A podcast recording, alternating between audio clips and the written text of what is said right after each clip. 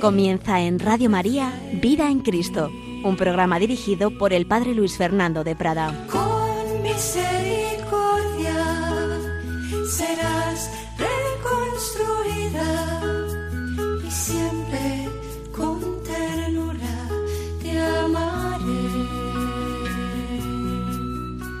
Así dice Con misericordia serás reconstruida.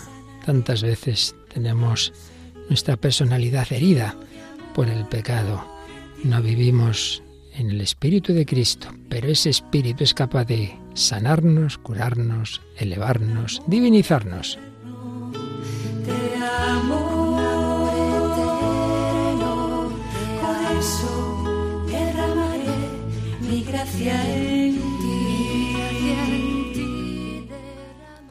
Un cordialísimo saludo, mi querida familia de Radio María, vida en Cristo, vida en el Espíritu Santo, vida de virtudes, virtudes que el Señor nos quiere dar, pero que también tenemos que poner de nuestra parte, sobre todo en estas virtudes de las que estamos hablando. Ya dejamos atrás hace tiempo las virtudes teologales, que siempre, por supuesto, son las más importantes, fe, esperanza, caridad, pero después hemos ido hablando un poquito de las virtudes cardinales, prudencia, justicia, fortaleza, y comenzábamos el día pasado a hablar de la templanza. Después, el segundo programa que dedicamos a esta virtud humana, moral, cardinal de la templanza, que elevada por la gracia es también virtud sobrenatural.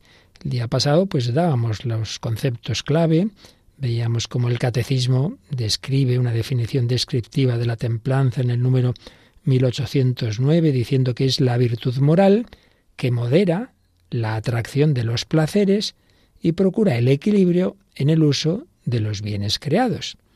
Asegura el dominio de la voluntad sobre los instintos y mantiene los deseos en los límites de la honestidad. La persona moderada orienta hacia el bien sus apetitos sensibles, guarda una sana discreción y no se deja arrastrar para seguir la pasión de su corazón, una expresión de la escritura del libro del Sirácida. La templanza es también alabada en el Antiguo Testamento. No vayas detrás de tus pasiones, tus deseos refrena, dice ese mismo libro. Y en el Nuevo Testamento es llamada moderación o sobriedad. Dice San Pablo en su carta a Tito, debemos vivir con moderación, justicia y piedad en el siglo presente. Y este número termina añadiendo una cita de San Agustín. Vivir bien no es otra cosa que amar a Dios con todo el corazón, con toda el alma y con todo el obrar. Quien no obedece más que a Él, a Dios, lo cual pertenece a la justicia, quien vela para discernir todas las cosas por miedo a dejarse sorprender por la astucia y la mentira, lo cual pertenece a la prudencia, le entrega un amor entero por la templanza que ninguna desgracia puede derribar, lo cual pertenece a la fortaleza. San Agustín siempre con esas frases redondas que consigue en pocas palabras sintetizar aquí en este caso las cuatro virtudes cardinales. Siempre todo ello en función de la virtud suprema de la vida cristiana, que es la caridad, fe, esperanza, caridad, la virtud reina es la caridad, la cual es amar a Dios con todo el corazón, con toda el alma, con todo el ser y al prójimo como a nosotros mismos, más aún como Cristo nos ha amado. Pero para poder amar, para poderse entregar, para poder amar a Dios y al prójimo con todo el corazón, con toda el alma, con todo el ser, ese ser tiene que estar dominado, tiene que estar bajo nuestro control, el control de nuestra razón iluminada por la fe. Y si no es así, si nos arrastran las pasiones que en sí mismas son buenas, pero que si uno no, eh, ese caballo, el caballo es bueno, pero si resulta que el caballo manda al jinete y no al jinete al caballo, pues ya lo hemos estropeado. Por eso la templanza, nos ha dicho este número, es una virtud moral que modera la atracción de los placeres, que son buenos, Dios ha puesto en este mundo realidades que, que, son bienes y como son bienes, pues provocan un determinado placer físico o psíquico, espiritual. Bueno, Dios ha hecho así el mundo para ayudarnos, pero todo con equilibrio. Procura el equilibrio en el uso de los bienes creados. Son bienes, por tanto, algo bueno. No estamos diciendo que hay que no sentir atracción, eso sería un problema, sería la insensibilidad. Lo que nos dice esta virtud es que hay que dominar, dominio de la voluntad sobre los instintos. tengo un instinto de conservación. Menos mal, menos mal, si no nos moriríamos enseguida todos. Sí, pero si pongo esa conservación mía por encima de la fe, pues no habría mártires. No, no. Reniego, apostato, apostato, porque tengo que salvar ante todo mi cuello. Hombre, pues claro que hay que, que hay que cuidar si uno no puede, no puede por su propia cuenta eh, entregar su vida así porque sí a lo tonto, pero si es por porque te ponen en la alternativa de o Dios, tu conciencia o tu vida, pues hombre, eso ya es otro tema, ¿verdad? Por eso eh, las virtudes morales y cardinales lo que hacen es ir poniendo toda la persona, su, su pensamiento por la prudencia, su relación con los demás, por la justicia, el, saber luchar contra los obstáculos por la fortaleza y el que todas esas tendencias sensibles que son buenas, repito, si no no comeríamos, si no no el, género humano no no no no se uniría, los sexos no habría reproducción, no habría eh, la transmisión de la vida, si todo eso es bueno, pero siempre tiene que estar dominado, moderado eh, con la virtud de la templanza. Bien, pues después de este concepto básico y veíamos como moralistas, como el padre Rollo Marín, precisaba un poquito más lo que es esta virtud y como siempre pasa en las virtudes humanas, morales y cardinales, se puede pecar por exceso y por defecto. Más habitual es por exceso, la intemperancia, cuando uno se deja llevar de lo que le apetece al tacto, al gusto, etcétera, y como esto es muy rico y esto está muy bien y esto da placer y tal y que cual, pues me dejo llevar. Intemperancia. Pero ojo, que cabe el extremo contrario, la insensibilidad. Cuando una persona desprecia, desprecia todos los bienes sensibles que Dios ha puesto. No, no, el matrimonio eso es una cosa muy mala, eso es nada, eso es para la gente inferior o cosas de esas. Y no, no, comer, no, no. Eso yo, yo aquí lo más, lo único, lo imprescindible y, no, no, usted me invita a un banquete ni a hablar, no, no voy, así me maten. No, la insensibilidad, eso tampoco sería virtud, virtud humana, virtud cristiana. Bueno, y veíamos también como un cuadro sinóptico de los diversos aspectos, las diversas partes y aspectos que incluye esta virtud de la templanza. Relacionado con ella, sin ser todavía virtud, la vergüenza y la honestidad, ya más propiamente lo que son las partes subjetivas, las partes de esta, de esta virtud de la templanza, en lo relativo a la nutrición, necesitamos alimentarnos, pues en lo que es la comida, la abstinencia, no en el sentido de abstenerse de comer carne, sino en el sentido de eso, de saber moderar lo que uno come. En lo relativo a la bebida, la sobriedad, es bueno lo que uno bebe, es buena la bebida alcohólica, Dios ha, ha, puesto las uvas para algo también, pero eso no quiere decir que me deje llevar sin más, por tanto, sobriedad. Y en lo relativo a la unión sexual, la castidad, que en algunos pues hay una llamada especial a vivirla para siempre en la virginidad o celibato, pero todo cristiano debe vivir la castidad según su propio estado de vida. Y luego, sin ser propiamente parte de la templanza, pero relacionado con ella, están la continencia, la mansedumbre, la clemencia y la modestia, con los matices de humildad, estudiosidad, modestia corporal, eutrapelia y modestia en el ornato. Esto ya básicamente dijimos lo que era cada una de estas virtudes y más adelante, si Dios quiere, ya lo precisaremos un poco más. Pero hoy vamos a intentar profundizar algo más en ese sentido global de lo que significa la templanza, de lo que significa que Dios ha puesto en nuestro mundo una serie de bienes y que nosotros no somos ángeles, no somos espíritus puros.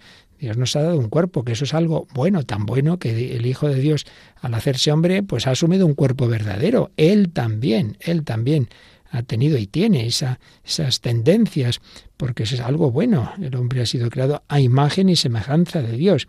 Pues bien, Dios ha puesto en nosotros también unos apetitos sensibles, no solamente puramente espirituales, no, no, no.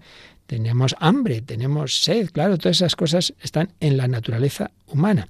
Entonces vamos a ver cómo explicaba un, teólogo dominico en una obra que ya hemos usado más veces, Iniciación Teológica, por un grupo de padres dominicos, y concretamente el padre Lafeter explicaba esta virtud de la templanza y vamos a resumir, vamos a sacar unas cuantas ideas de esta obra que ya tiene años, pero estas cosas evidentemente no cambian mucho, siempre hay matices que de hecho alguna cosa añadiremos, pero lo esencial sigue valiéndonos, pues claro, siempre. Además, como buen dominico, basado en el gran doctor de la Iglesia Santo Tomás de Aquino, cuyas enseñanzas básicamente, repito siempre, hay que actualizar y matizar, pero básicamente siguen siendo una gran fuente de sabiduría para nosotros. Bien, pues vamos a recoger ideas del padre Lafeter sobre esta virtud de la templanza. Y bueno, nos recuerda en primer lugar que, el hombre ha sido creado a imagen y semejanza de Dios. Y va dando unos pasos bueno, de cosas que ya sabemos, pero que nos viene bien tenerlas presentes, de cómo toda criatura, toda criatura en cierto modo refleja a Dios. Pero claro, hay muchos niveles del reflejo de Dios. El primer nivel que toda criatura refleja a Dios es en cuanto es, en cuanto esto existe. Bueno, pues la existencia, el ser, ya es reflejo del que es eternamente. La diferencia, claro, que Dios es por sí mismo y es eterno. Todo lo que existe creado, en cambio, pues ha empezado a existir porque Dios le ha dado el ser en un determinado momento. Pero bueno, ya es algo. Esta piedra, pues bueno, algo refleja de Dios porque es, porque es, porque está ahí. Pero luego vamos subiendo y más allá del mundo mineral está eh, los seres vivos. Bueno, pues reflejan ya más a Dios, reflejan la vida. Están los vegetales que, que que, eso, que, que, tienen una vida, una vida, una vida vegetal, pero bueno, una vida. Pero es que más arriba están los animales, que conocen y sienten, obviamente a ese nivel sensible, pero claro que sí, y cuanto más elevado es un animal, pues bien lo sabéis los que tenéis mascotas, perritos, que uno dice, madre mía, qué listo es este perro. Bueno, ya sabemos que no es en el mismo sentido que la inteligencia espiritual humana, por supuesto que no, pero evidentemente que hay un conocimiento y que hay una sensibilidad, está claro, bueno, pues más reflejo de Dios. Pero en la cima, dejando ahora aparte a los ángeles, en la cima está el hombre, que tiene un conocimiento no solo sensible, que también, ni solo una sensibilidad común con los animales, sino una afectividad espiritual por la que puede amar a Dios. Eso ya el perrito amar a Dios me parece que no. Bueno, pues entonces un primer aspecto a tener en cuenta, ¿no? Que demos gracias a Dios de cómo todo, todo refleja en distintos grados a Dios. Esto es importante para la vida espiritual.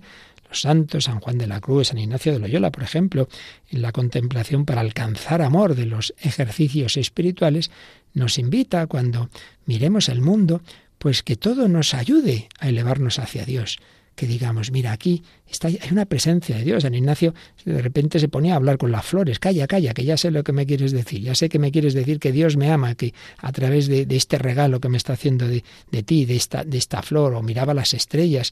Claro que sí, hay un, un reflejo de Dios, son como, como regalos que te manda el Señor un primer aspecto. Puede parecer que empezamos desde muy lejos, ya veréis que no, que enseguida vamos a ir acercándonos a esto de la virtud de la templanza. Semejanza del ser. Semejanza de Dios también en cuanto Dios no solo es, sino que Dios actúa. Dios actúa y concretamente Dios crea. Dios crea. Proyecta su ser fuera de sí. Cuando una persona es muy buena, enseguida quiere compartir lo que es y lo que tiene. Bueno, pues Dios que es infinitamente bueno, es amor infinito, obviamente desborda sobre otros su ser y su amor, y por eso Dios ha creado. Podría no haberlo hecho. Ya el amor de Dios entre el Padre, el Hijo y el Espíritu Santo era suficiente entre ellos tres. Sí, pero ha querido dar a participar su, su felicidad eterna, su ser, su amor, a infinidad de seres, y por eso ha creado. Pues bien, todo ser refleja de alguna manera también esa acción de Dios, ese obrar de Dios. Todo ser obra, todo ser mueve a los demás. Así, también lo material, pues sí, también, porque fijémonos en que el universo no es simplemente un, como un museo, sino un campo de acciones y reacciones, donde los seres se están dando, están recibiendo. En la medida en que cada uno da, es imagen del Dios que se desborda del Dios que crea. Y por supuesto, el viviente, el viviente, es imagen de Dios creador de una manera muy especial cuando engendra.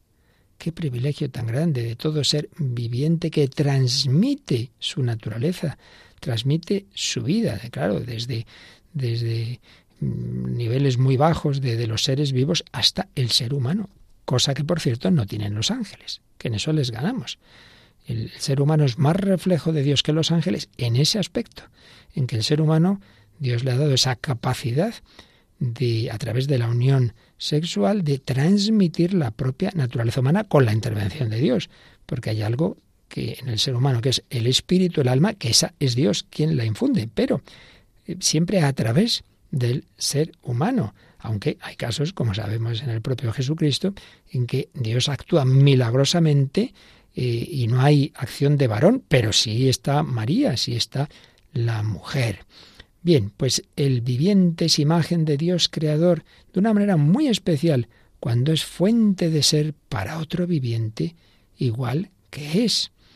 Y ahí tenemos pues, pues un, caso muy, muy, muy fuerte de, de imagen de Dios, procrear. Pero también podemos fijarnos en que Dios es eterno. Dios es eterno. Bueno, pues también, en cierto modo, podemos decir que por la generación, el viviente, que no es eterno, el, todo ser vivo en este mundo no es eterno en sí mismo, otra cosa es el alma, pero a través de la generación, de engendrar, se proporciona el medio de perdurar. Por lo menos la especie, la especie prolonga su ser a través de esa procreación. Bueno, con esto ya, ya podéis ir viendo que tiene esto que ver con la templanza, puesto que una de las virtudes que está dentro de la templanza es la relativa a la castidad, que tiene todo que ver con ese aspecto de la generación. Bueno, pero seguimos, vamos a, siguiendo al Padre Lafeter, cómo cada criatura refleja a Dios de distinta forma. Y ahí está el tema de las gravitaciones. ¿Y qué es esto de las gravitaciones? Nos dice lo siguiente. Un ser no sería imagen del Dios libre, del Dios infinitamente espontáneo en su actividad creadora, si la actividad de este ser fuese, digamos, artificial, si en las manos de Dios no fuese más que un instrumento inerte que debe ser movido desde fuera. No. Dios ha puesto en cada criatura una ley, una tendencia conforme a la cual obra. Cada especie desempeña su papel bajo la acción de un impulso interno. Pero claro, muy distintos. Están en los seres materiales las gravitaciones o afinidades de esos seres materiales. Luego, en los vegetales, unos impulsos vitales que les hacen desarrollarse a cada uno según su especie. Y para los animales, los instintos, instintos, movimientos hacia la acción, hacia la acción. Eh, unos, instintos sensibles, eh, y, ya esto en el ser humano, que tiene, por supuesto, tenemos esa parte también sensible y animal, solemos llamarlos apetitos, deseos, concupiscencias, todos estos niveles, el superior no quita el, el inferior, ¿eh? sino que se van agregando, son como distintos pisos, porque claro, ya el último piso en el ser humano es su inteligencia, su razón, su voluntad espiritual, su libertad. Sí, sí, el hombre es inteligente y libre, pero también es pesado en ese sentido de que tiene un, cuerpo con una ley de gravedad, etcétera, pesado, vegetativo e instintivo. Hay una gravitación, hay una, unas tendencias vegetativas, uno no puede no hacer la digestión si ha comido, pues eso es así. Y hay unos instintos, pero además hay una tendencia espiritual de la voluntad y hay un conocimiento espiritual del entendimiento. Bueno, pues ya podemos suponer que como Dios ha hecho las cosas bien, en este universo bien hecho, esos impulsos, esas gravitaciones, esos deseos serán tanto más fuertes cuanto correspondan a funciones más esenciales. Es muy esencial para que un ser vivo siga vivo, alimentarse. Bueno, pues entonces Dios ha puesto una tendencia a coger alimento como sea. Por supuesto, antes a respirar, claro. Eso es que enseguida buscamos el aire, pues también enseguida buscamos eh, el alimento y, beber. Y, y, también es muy importante esa perduración de la especie, luego añadiríamos en el ser humano no solamente está ese aspecto de reproducción, sino de complementación de los sexos, pero bueno, de momento nos fijamos en un nivel como más biológico, digámoslo así, la importancia de esa reproducción. Entonces, claro, Dios supone para las funciones más esenciales una atracción muy fuerte, muy fuerte, y, y, unos placeres y unos deleites que acompañan esas acciones para que no dejen de hacerse. Todo está bien hecho, todo está bien hecho. Pero vamos a dar gracias al Señor porque en todo, en todo tenemos que agradecer su amor y por ello que encontremos en todas las realidades de este mundo, desde esas estrellas sobre nuestras cabezas o esas plantitas, veamos un reflejo de Dios y que nos sirvan para amar, para vivir siempre en el amor. Y por supuesto, que le pidamos al Espíritu Santo que, que nos eleve de esos niveles más bajos, pero buenos, pero que eso nos lleven a pedir ser movidos por el nivel más superior, que es la llama de su amor, la llama del Espíritu Espíritu Santo, la llama del verdadero amor que hay en la Santísima Trinidad entre el Padre y el Hijo.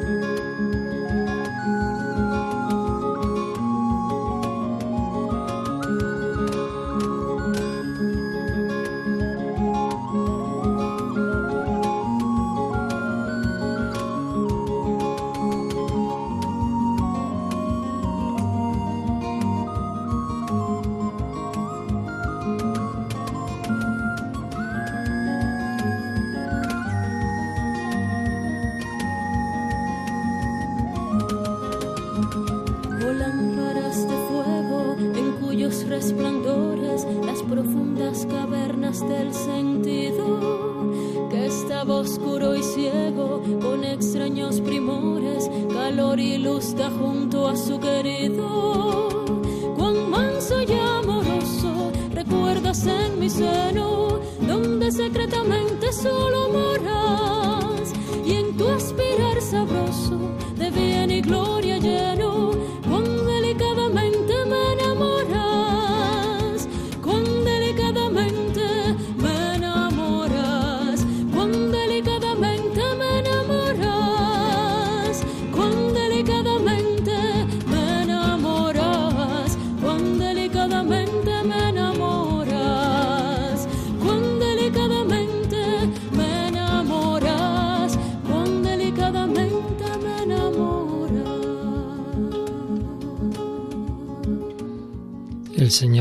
quiere enamorar también con esos regalos que nos da en la creación, en la naturaleza. Estamos viendo como unos prolegómenos que nos ayuden a entender mejor esa virtud de la templanza, unos prolegómenos sobre cómo todo lo que Dios ha creado está bien hecho y Dios ha puesto en nosotros un reflejo de sí mismo a distintos niveles. Y también en ese sentido de esas tendencias que, nos, que llevamos dentro de nosotros mismos y que nos permiten actuar de una forma que, que, nuestro ser se mantenga, no solo se mantenga, sino que progrese, crezca e incluso se, se prolongue a través de la generación de la reproducción, desde los niveles más básicos de, de, de los seres vivos hasta el ser humano.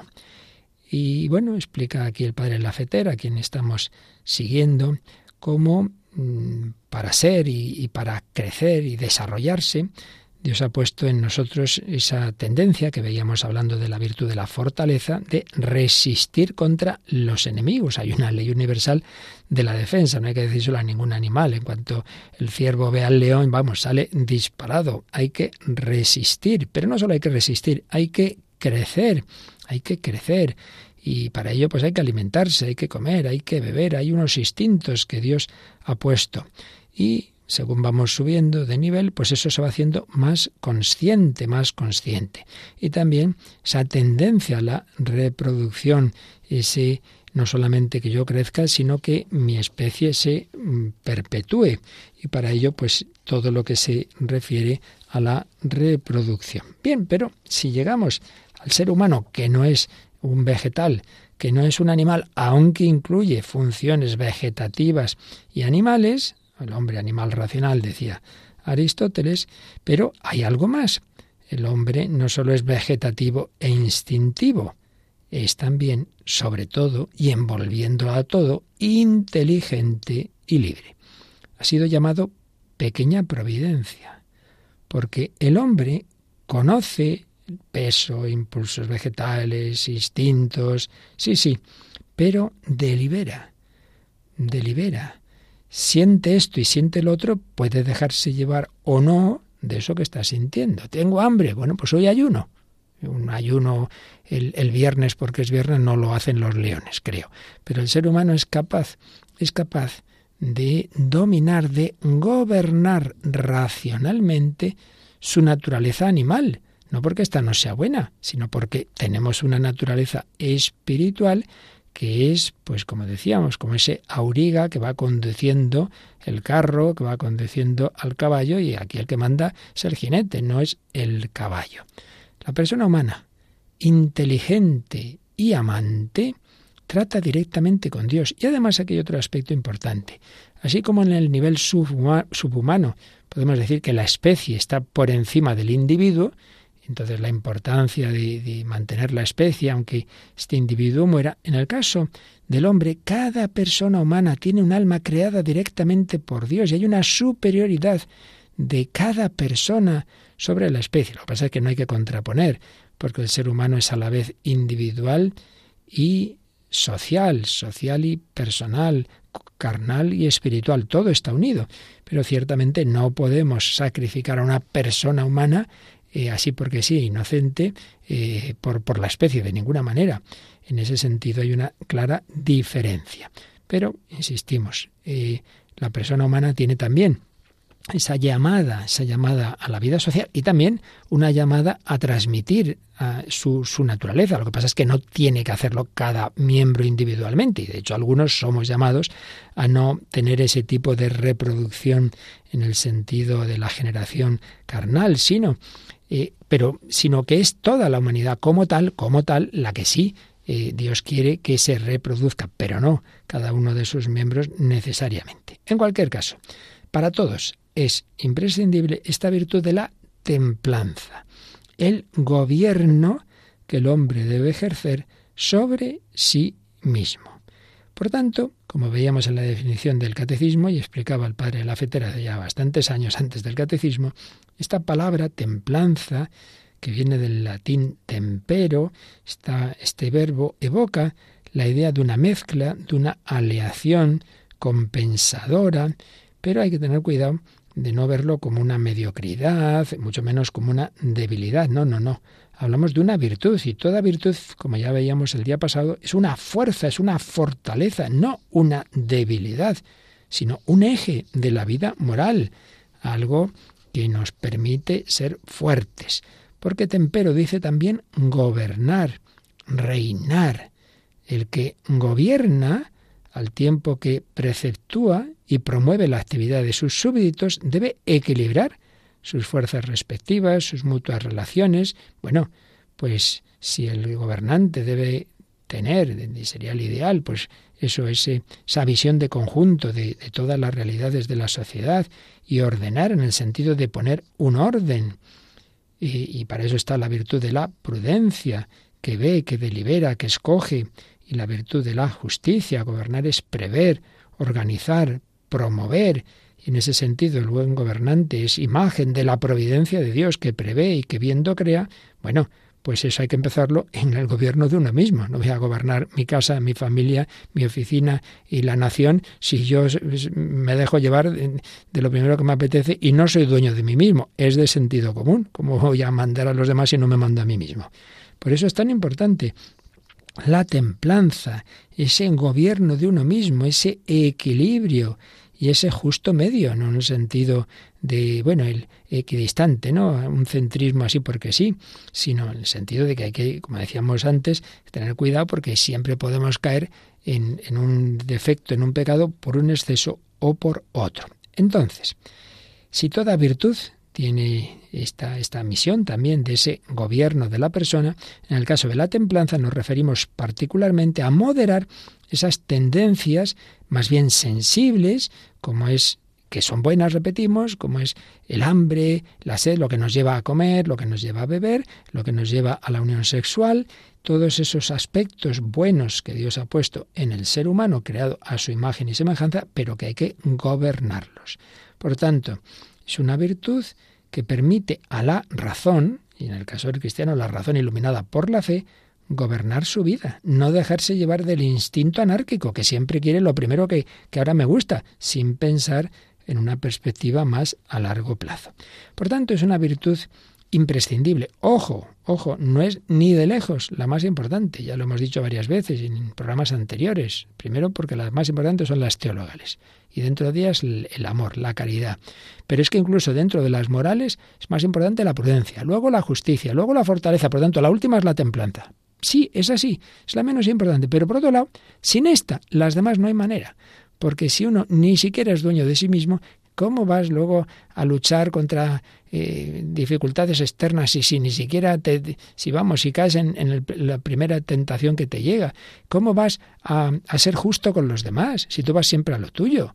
¿Cómo vas a, pensar con, con prudencia si, si te ciega la pasión? ¿No? Es que, sin ser ni de lejos la más importante, sin embargo es imprescindible. Claro que este edificio tan bonito, fíjate esta catedral, qué torre, bueno, lo bonito es la torre, no los cimientos, claro, pero como no haya cimientos, adiós torre.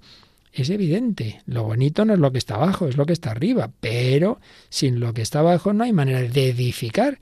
Por tanto, no es la virtud más importante, pero es una virtud muy importante. Y además es que es verdad que, primero porque Dios nos ha hecho bien y sabe que esas funciones del ser humano, la alimentación, la bebida, la reproducción, etcétera, son muy importantes, por eso ha puesto unas tendencias fuertes, pero es que hay que añadir, claro, hay que añadir que luego por el pecado original hemos quedado muy desequilibrados y entonces antes, eh, cuando el ser humano sale de las manos de Dios, sale con ese dominio que, que, que, se, se cuenta en el libro del Génesis y luego en cambio, pues, pues no, nos quedamos eh, hechos un lío interior, digámoslo así, y por eso es tan necesaria la gracia de Dios y, y esfuerzo de nuestra parte. Pero en cualquier caso, la importancia que tiene esta virtud, porque sin ella no hay nada que hacer. Pues vamos a pedírselo al Señor. Sin ti no puedo nada, Señor, sin ti no puedo, sin ti me dejo llevar. Ayúdame a, a gobernarme para que seas tú en realidad quien me gobierne.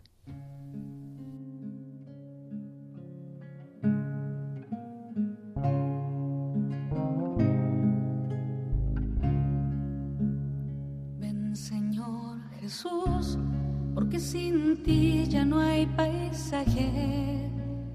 Ven Señor Jesús, porque sin ti no hay melodías. Ven Señor Jesús, porque sin ti no encuentro paz, nada. Sin ti mis ojos no brillan. La vida es poca cosa sin ti, sin ti, sin ti, sin ti. La vida es poca cosa.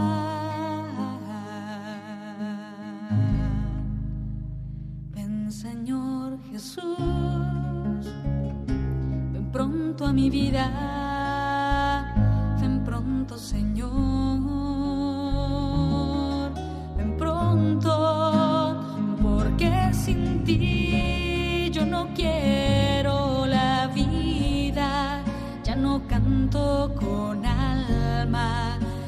Manos no sirven.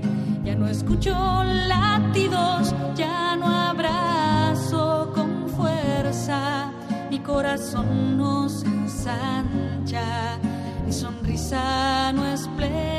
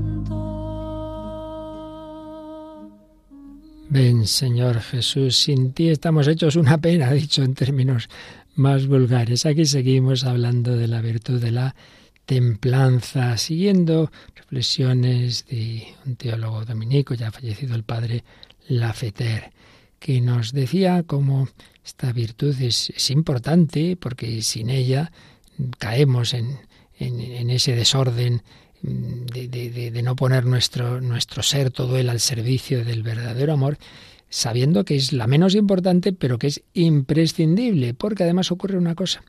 Cuando el ser humano no se rige por su razón, al final no solo es que no sea racional, es que es muchas veces antirracional, es decir, se acaba cayendo en perversiones, en, en cosas increíbles. Y es que como el, ser humano está hecho para, para, vivir desde Dios y desde el Espíritu Santo, cuando uno rechaza esa unión con Dios, que es la que nos equilibra, el desequilibrio puede ser tremendo. Y acabamos peor muchas veces que los mismos animales, con crueldades y con cosas que no hacen los animales. Por tanto, importancia de esta virtud que, que necesitamos para moderar esas tendencias en sí mismas buenas, a todo lo relativo al alimento, a la bebida, a la unión sexual. Si fueran malas, no se trataría de moderarlas o de gobernarlas, sino de destruirlas. No, no, no se trata de destruirlas de ninguna manera, pero sí se trata de gobernarlas conforme a la razón. Y cuando no es así, repetimos, pues eh, acabemos de una manera pues muy triste. Eh, la razón al servicio de la carne, el ángel al servicio de la bestia. No sólo fuera de la finalidad del alimento o de, del acto sexual, sino contra esa finalidad. Por ejemplo, eh, impidiendo artificialmente esa generación en el acto conyugal. E ir contra, contra, contra ese fin, que es uno de los fines de ese propio acto. Y otras cosas muchísimo peores, antinaturales, que muchas veces caemos en ellas.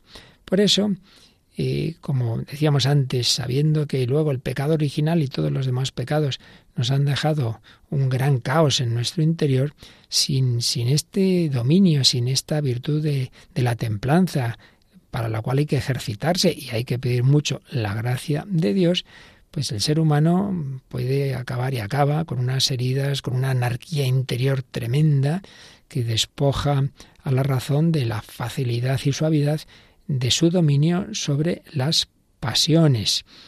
Entonces el pecado original no es que esté en estas pasiones, pero indudablemente se manifiesta en ellas de una manera mm, especialmente fuerte, especialmente brutal. Por ello, eh, todo lo que, lo que mm, sea caer en este tipo de pecados, pues uno ve cómo queda todo muy trastornado. Desarreglos que nos llevan a cualquier cosa, desde la embriaguez a los amores depravados, a tantas formas de embrutecimiento. Todo puede salir de una persona bruta que, que, vive al modo animal, la guerra, el asesinato, la mentira, la esclavitud, el robo. Por eso la templanza, razonable en sí misma como virtud, es necesaria para fundamentar las demás virtudes. Y en cambio, por falta de templanza, el hombre pierde groseramente su fisonomía de hombre. Realmente parece un animal. Ves a esa persona comiendo, eh, los demás eh, hablando tranquilamente y él oh, lo hizo entrado en su comida, en su bebida y luego cualquier otra cosa. Y en cambio, la verdadera templanza que uno ve en personas, pues por ejemplo, cuando ve una comunidad de, de, monjas contemplativas, ve una belleza, una belleza de, de armonía, de proporción, eh, que se transmite en ese rostro alegre, en esa sonrisa. En cambio, la persona viciosa son carcajadas, pero no ve uno la alegría, no ve la sonrisa, son ojos tristes en el fondo. La templanza fundamenta la unidad del orden de un organismo bien hecho y bien dirigido. Por tanto, estamos quizá insistiendo mucho, repitiendo ideas semejantes, pero creo que nos vienen bien en este mundo que se ríe de este tipo de virtudes. No, no le damos a esta virtud una importancia suma porque, repetimos, es la más humilde de, todas las virtudes y las más importantes son otras, pero es verdad que el ser humano no puede ser verdadero hombre si consiente en ser bestial, descarriado, crapuloso, un glotón. No, es que, es que si no, perdemos las posibilidades de hacer nada en esta vida porque yo simplemente nada, lo que salga. Hoy no me apetece levantarme, pues no voy a trabajar, pues ¿qué vamos a hacer? Me quedo aquí en la cama, hoy me apetece comer, y no me apetece dejarse llevar por estos atractivos, desear y aceptar los diversos deleites será racionalmente bueno en la medida en que conduzca al cumplimiento de los fines que Dios ha puesto en estas tendencias. Por tanto, no se trata de reprimir por reprimir, claro que no, ni moderar por moderar, sino en tanto en cuanto me permiten cumplir esos fines que Dios ha puesto en la alimentación, en la bebida, en, la, en el acto sexual, etc. Quien busca simplemente el placer ligado a un acto que objetivamente debe realizar, bueno, eso, es, eso no está mal, si, si está haciendo el acto como se debe. Por eso dice este, este teólogo, el padre Lafeter, que lógicamente no peca quien hace apetitosa su comida o la de los suyos. hombre, no, hace, hace, muy bien. Ni quien dentro del matrimonio procura hacerse querer de su cónyuge, poner las cosas sensiblemente atractivas. Claro que, que está muy bien.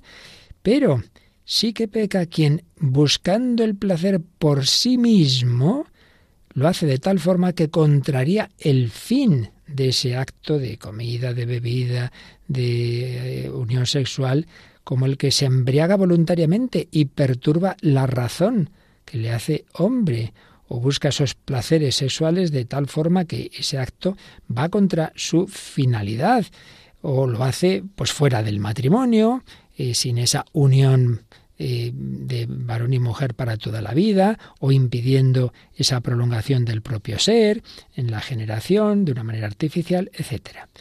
En ese caso, pues el, relajamiento del hombre, pues va degradándole, eh, va hundiéndolo y, como decíamos antes, pues mm, muchas veces acaba por debajo incluso de las bestias, porque estamos hechos para un fin muy elevado.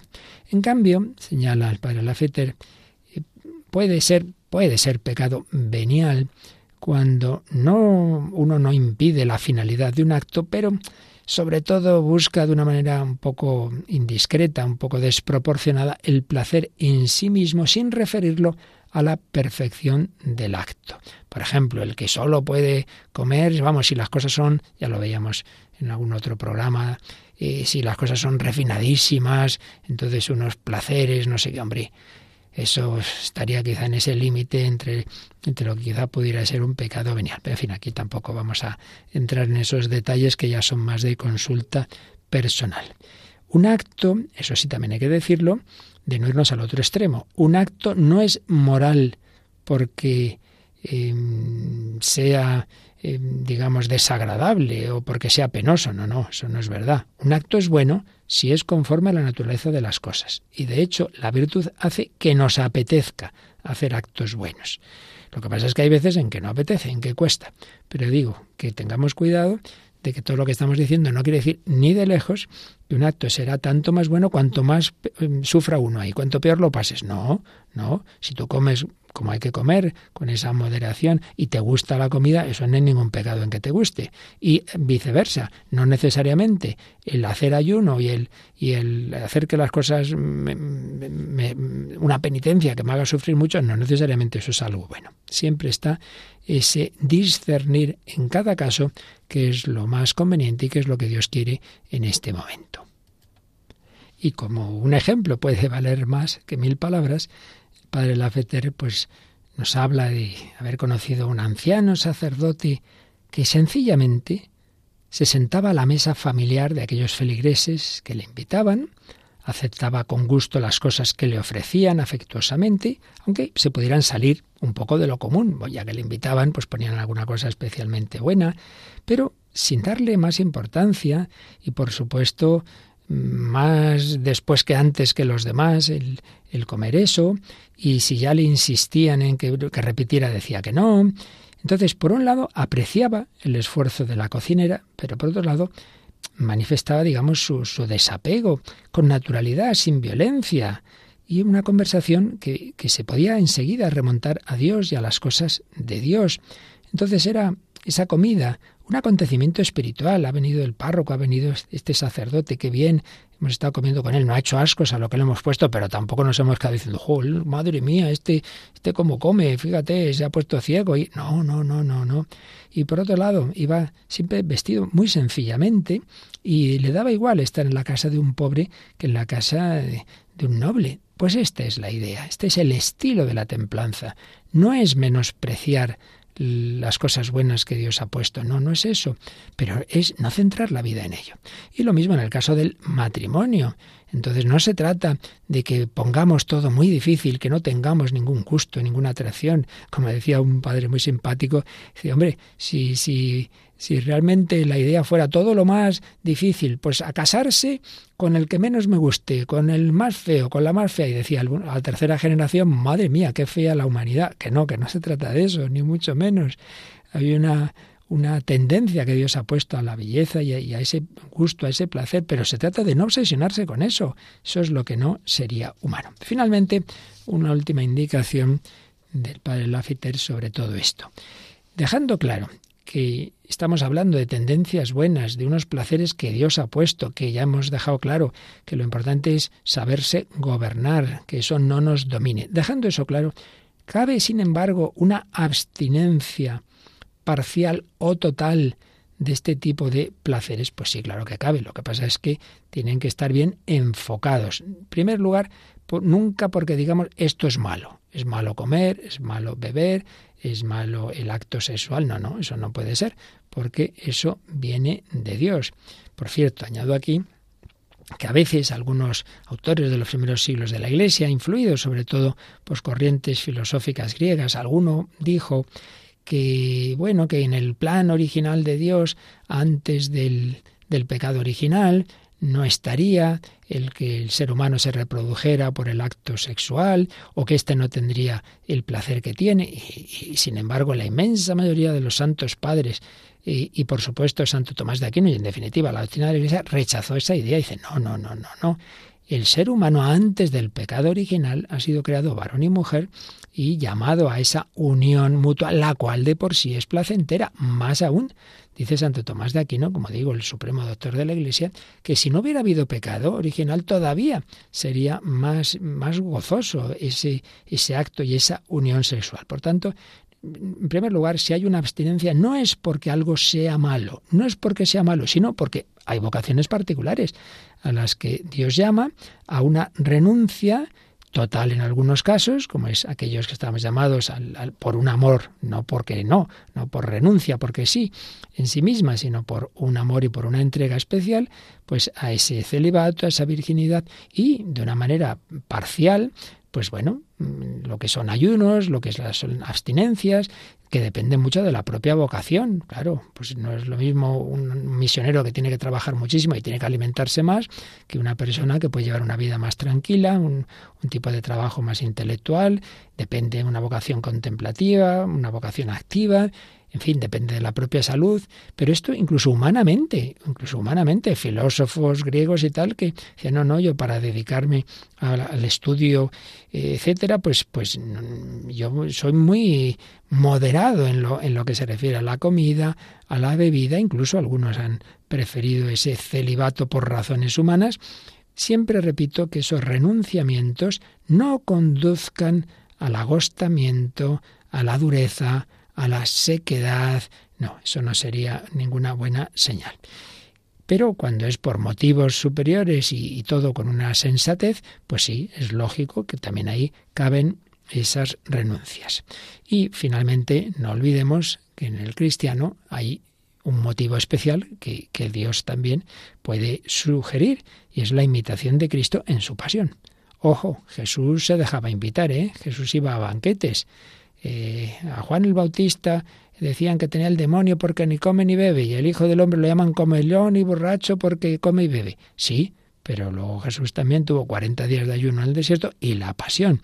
Y por tanto, también por una llamada a la imitación de Cristo en, en, su pasión, pues uno puede hacer penitencias especiales movido por esa gracia de Dios, discernido como buen consejo del confesor, director espiritual, y claro que cabe, ahí hay un motivo especial, específicamente cristiano, pero nunca será, repetimos, por desprecio de lo que Dios ha puesto en la naturaleza. Bien, pues este sería un poquito el contexto general, una serie de ideas que pueden servirnos a entender mejor lo que, lo que es la templanza, ese dominio de nosotros mismos, que no somos espíritus puros, que tenemos un cuerpo, una sensibilidad con unas tendencias buenas, pero que hay que saber moderar, gobernar y poner al servicio de la voluntad, de la inteligencia y, en último término, de la fe, de la esperanza y de la caridad. Vamos a pedírselo a la Virgen María, ella que todo su ser, todo su corazón, toda su alma, todo su cuerpo estuvo y está al servicio de Dios.